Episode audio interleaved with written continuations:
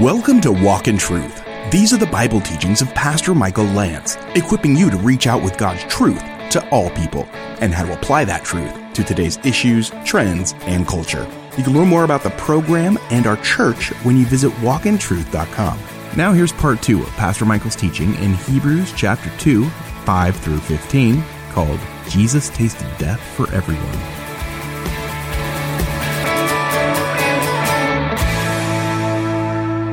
Do you ever look up and feel kind of small?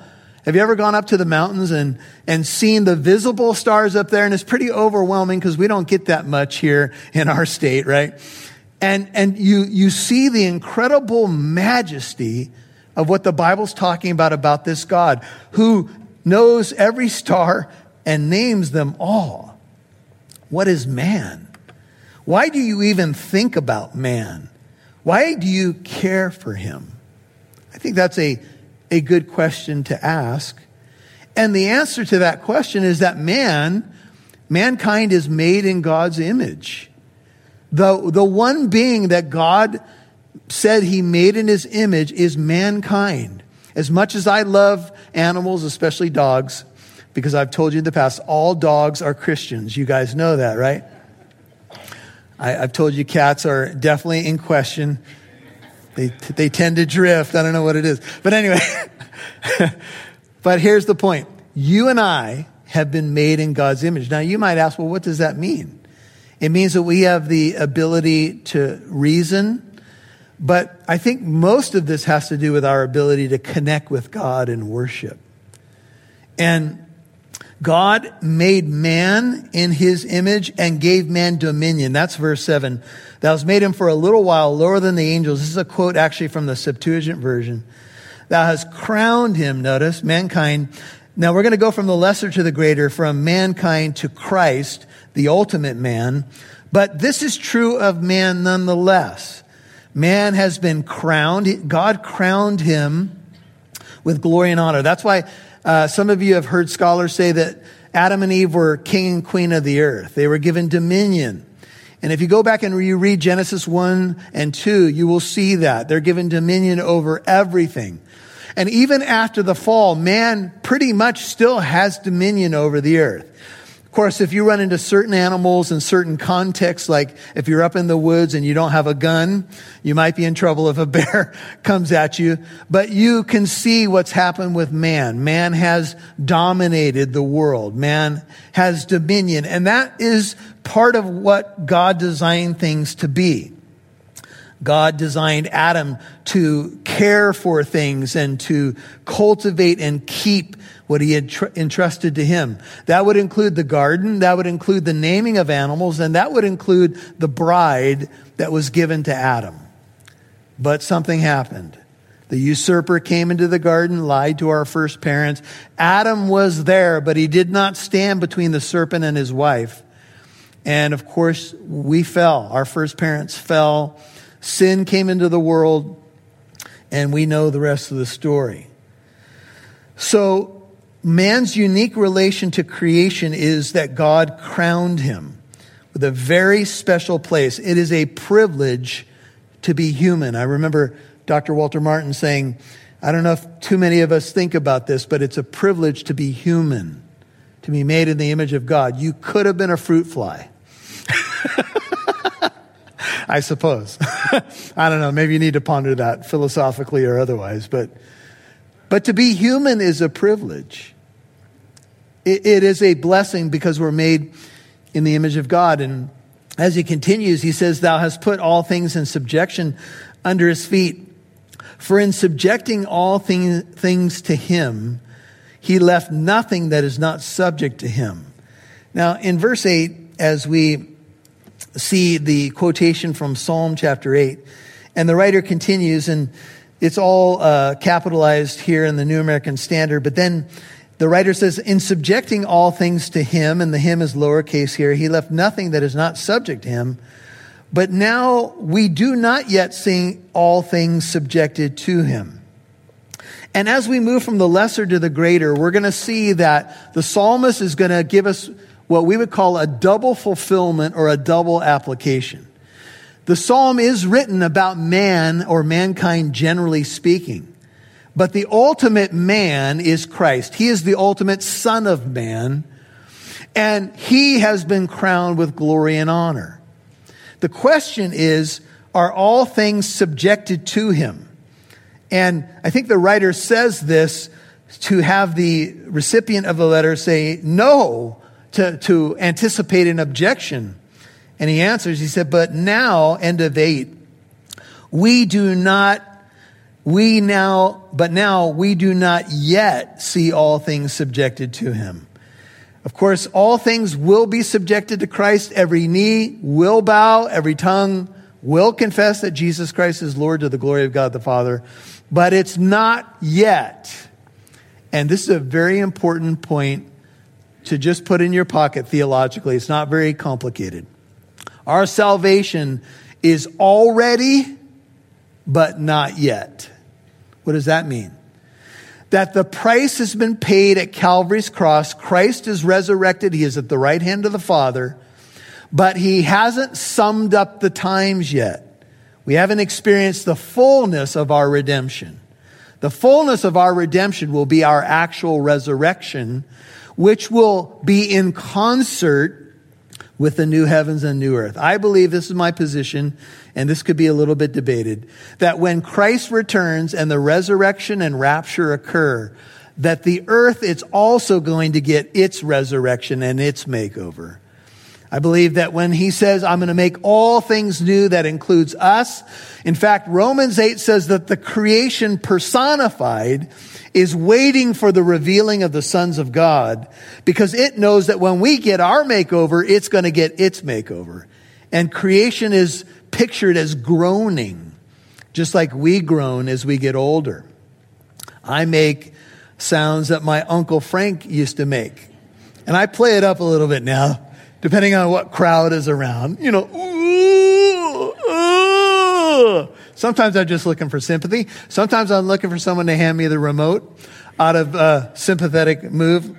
Uh, last night it was, can you hand me a cookie? In Jesus' name, you know, there's a blessing when you hand somebody a cookie and a cup of cold milk. In Jesus' name. You guys believe that? anyway, I think you get extra points if you do it for a pastor. That's just my personal view, but just kidding. Anyway. So there's an already not yet realization. Because the, the Hebrew believers are basically saying perhaps something like this. Well, we're going through all this stuff and there's a lot of talk about the finished work of Christ. It is finished, paid in full. Why are we suffering then? And some people may have come along, and this is pretty uh, healthy conjecture here. Some people may have come along and said, I told you there's no place for a suffering Messiah in the Old Testament. The, the, the, Messiah doesn't suffer. This Christ that you've placed your faith in and now you have all these problems because you follow him. We tried to tell you the Old Testament makes no case for a suffering Messiah. He'll sit on David's throne. He'll rule and reign with a rod of iron. Yeah, but what about Isaiah 53? What about the fact that he would suffer and bear our burdens and be wounded for our transgressions. You can't ignore those passages. Yes, he will rule and reign at his second coming, but at his first coming, he had come to die. And he would not receive the crown without the cross. And the implication to the Hebrew believers is that you're going to have some crosses to face yourself. And of course, depending on what time you live in and where you live, it'll vary for every believer. So, what do we see? Well, we do see him, verse 9, and we'll get some good news here. The NIV has, has it, we see Jesus, who's been made for a little while lower than the angels. He became human, so he shares our humanity. Namely, Jesus, because of the suffering of death, crowned with glory and honor that by the grace of God, he might taste death for everyone. You can hear a shout as maybe the listeners of this letter are hearing this for the first time and the writer says, or the, the reader of the letter says, but we see Jesus. Amen. We see our triumphant Christ. We are to fix our eyes on Jesus. We'll see this in Hebrews 12, who's the author and perfecter of our faith. Don't lose heart. Fix your eyes or re-fix your eyes on Jesus. The first man, Adam, became a living soul. The last Adam, Jesus Christ, became a life-giving spirit. He emptied himself, Philippians 2, 7 and 8, taking the form of a bondservant, being made like, in the likeness of men, and being found in appearance as a man, he humbled himself by becoming obedient to the point of death, even death on a cross. To taste death does not simply mean to die, says one writer, but to experience death in its full horror and humiliation. It is a Hebrew metaphor that does not simply mean that Jesus sampled it or tasted it a little bit, but fully partook in what it means to die. Hold that thought. I want you to go over to the book of Romans and we'll come back to the book of Hebrews, Romans chapter 5. Jesus' death on the cross is called by scholars substitutionary or you may have heard the vicarious uh, atonement of Christ Jesus. Vicarious means in the place of, we're, we're turning to Romans chapter 5. I was interviewing um, Scott Klusendorf earlier today, and we were talking a little bit about the abortion issue. And uh, the, the subject of forgiveness came up, and we were talking about the hope of the gospel, and that we're not here to condemn people. We're here to hold out the hope of Christ, but people need to know the truth about this topic as well. And he said he had preached at a church service, and a young lady came up to him and said, I had an abortion in my past, and uh, I, I am, you know, I, I'm aware of some of the things that you said about Jesus and so forth, but I can't forgive myself. You'll hear more from Pastor Michael in a moment. I'm producer Rob of Walk in Truth with Pastor Michael Lantz, reminding you that this is a listener supported ministry, and we're really hoping you would consider becoming a Walk in Truth partner. Your contribution helps us broadcast on this station, provide the podcast, and with the behind the scenes work for this ministry, which reaches a lot of people like you please consider becoming a Walk in Truth partner for at least $10 a month and visit walkintruth.com to give. Now, I'm really excited about this. In fact, we all are. As a thank you, we'll send you more content from Pastor Michael and the Walk in Truth team. You will have quick access to our daily episodes. You can watch videos of Pastor Michael's most recent Sunday sermons and access to our bonus podcast and video series, A Step Closer. This month's series is called An Invitation to Intimacy, a look at intimacy in marriage through the Song of Solomon. Check this out. That's how I showed my anger. Mm. Not in words, but in you can't have me. Mm-hmm. And that obviously took a toll in our relationship. Even for me, in a church that didn't shy away from it, it wasn't talked about a ton, but I remember getting married and my wife and I being like, this is weird. Like, so it's good now, I guess. You know? and, there was infidelity, just a lot of financial issues, you know, all those things that make the top list of, of yes. why a marriage is hard. The Lord's given us all things to enjoy, yeah. the scriptures say. And freedom is a big word yeah. as a Christian. Mm-hmm. And unfortunately, what's happened in the church is that the church has not always sent a message that we're supposed to enjoy life and be free. Yeah. We've put a lot of unnecessary weights on people. Yeah. And I'm not saying that there aren't boundaries and there's right. things that God wants done a certain way, but there's also freedoms that we can enjoy pleasure in life. yes. All this and more is available to you as a thank you for becoming a Walk in Truth partner please visit walkintruth.com and click donate today. That's walkintruth.com, click donate. Walkintruth.com, click donate.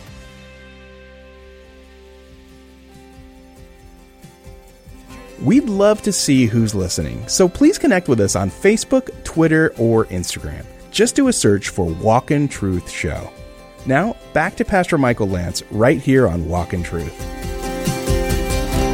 Called by scholars substitutionary, or you may have heard the vicarious uh, atonement of Christ Jesus. Vicarious means in the place of, we're, we're turning to Romans chapter 5. I was interviewing um, Scott Klusendorf earlier today, and we were talking a little bit about the abortion issue. And uh, the, the subject of forgiveness came up, and we were talking about the hope of the gospel and that we're not here to condemn people. We're here to hold out the hope of Christ, but people need to know the truth about this topic as well. And he said he had preached at a church service, and a young lady came up to him and said, I had an abortion in my past, and uh, I, I am, you know, I, am aware of some of the things that you said about Jesus and so forth, but I can't forgive myself. And Scott Klusendorf said, he said to this woman, Well, the most important forgiveness you need is not from yourself, it's from God. Because you've sinned against God. Your, our sin, first and foremost, is vertical. The forgiveness that you need is from God. And so, why don't you seek that forgiveness first, and maybe forgiving yourself will follow? Amen? Sometimes we, we get held up, and I, and I understand it because we all have things from our past that, you know, maybe it's tough for us to get over, or maybe we, we wonder, you know, is this even forgivable? And the truth is that it is. Here's Romans 5, verse 6. For while we were still helpless at the right time, Romans 5, 6, Christ died for who? The perfect? No, the ungodly. Romans 5 7.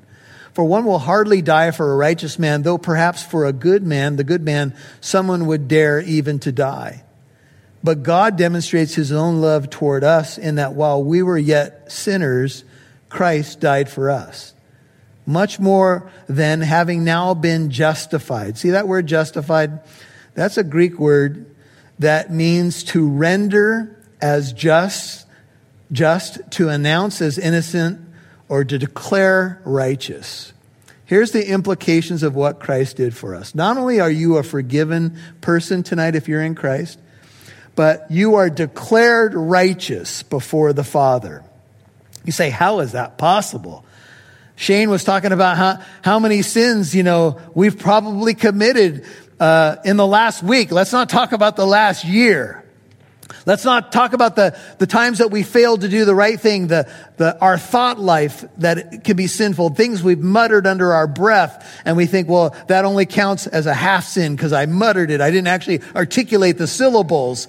That's like a half sin, right? No.